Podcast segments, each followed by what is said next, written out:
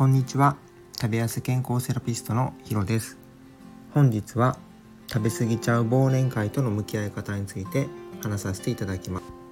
このチャンネルは理学療法士歴20年の医療の知識と自分自身が何度もダイエットに失敗して1年で1 2キロ痩せてキープしている経験をもとに健康的に食べて痩せられる方法を発信しています。12月も残り3分の1が過ぎてきてまさに忘年会シーズン真っ只中だと思うんですけどもうほとんど終わったよっていう方もいらっしゃったらまだ年末にかけてもう忘年会のラッシュですみたいな方もいらっしゃると思います。ただここで気をつけておかないと年末年始もついつい食べ過ぎちゃってしまったら体重が増えてしまうので今からこう少しずつ体重が増えていったら要注意になっちゃうのでちょっとこう注意点を話したいと思います。まずあなたが今夜忘年会があるっていう風になってたらどんな風にこう対策をしていますか？大きく2パターンに分かれると思います。まずはその飲み会までの、まあ、朝とか昼を抜いたりとか限りなく少なくするっていうパターンと忘年会が終わった翌日とかに、まあ、お腹が空いてても体重がああ増えたなとかなってしまってたら気にしてあえて食べないように一時的に減らすっていうことがあると思います。でもどちらもその方法はあまり良くなくて前者は食べない状態で飲み会に臨んでしまうと結果的にもう食べ過ぎちゃうのの前提でいっちゃうんですね。食べ過ぎちゃうし飲み過ぎちゃうしっていう風になってしまいます。血糖値も上がりやすいし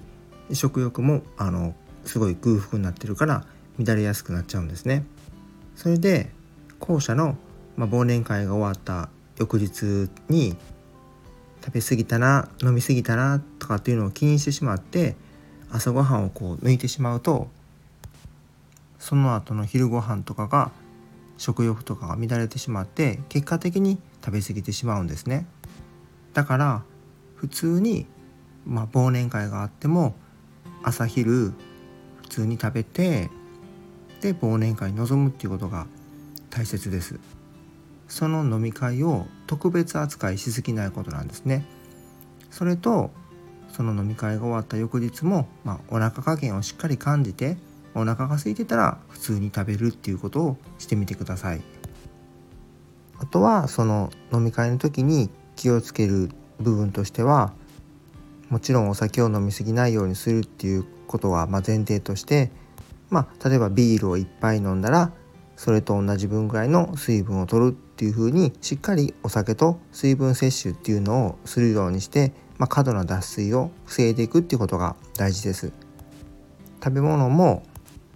しっかり炭水化物を取ったりまあ揚げ物ばっかりにならずになるべく焼いてるやつだったりとか入れてるものだったりとかまあもちろんサラダとかそういうものも取っていってなるべくこう高カロリーになりすぎないっていうことはやっぱり注意が必要です。そういうふうに飲み方も気をつけて食べ方もある程度意識していくと、まあ、飲み終えた後の、まあ、締めのラーメンだったりとかそういう部分がこう低血糖になってるからそういう部分が欲しくなってしまうのでそこの部分はしっかりとこう解決できると思います。年末年始までもう約10日足らずを正しく過ごしてですね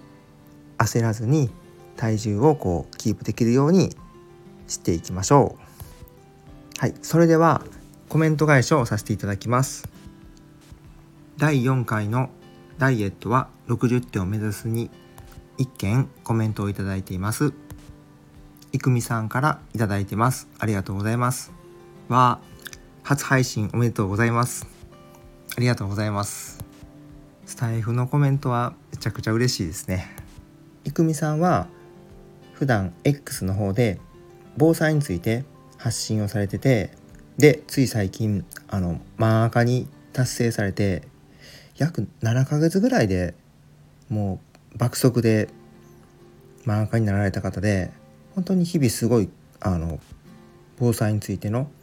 有益な配信をされているのでチェックしてみてください。はい。これからも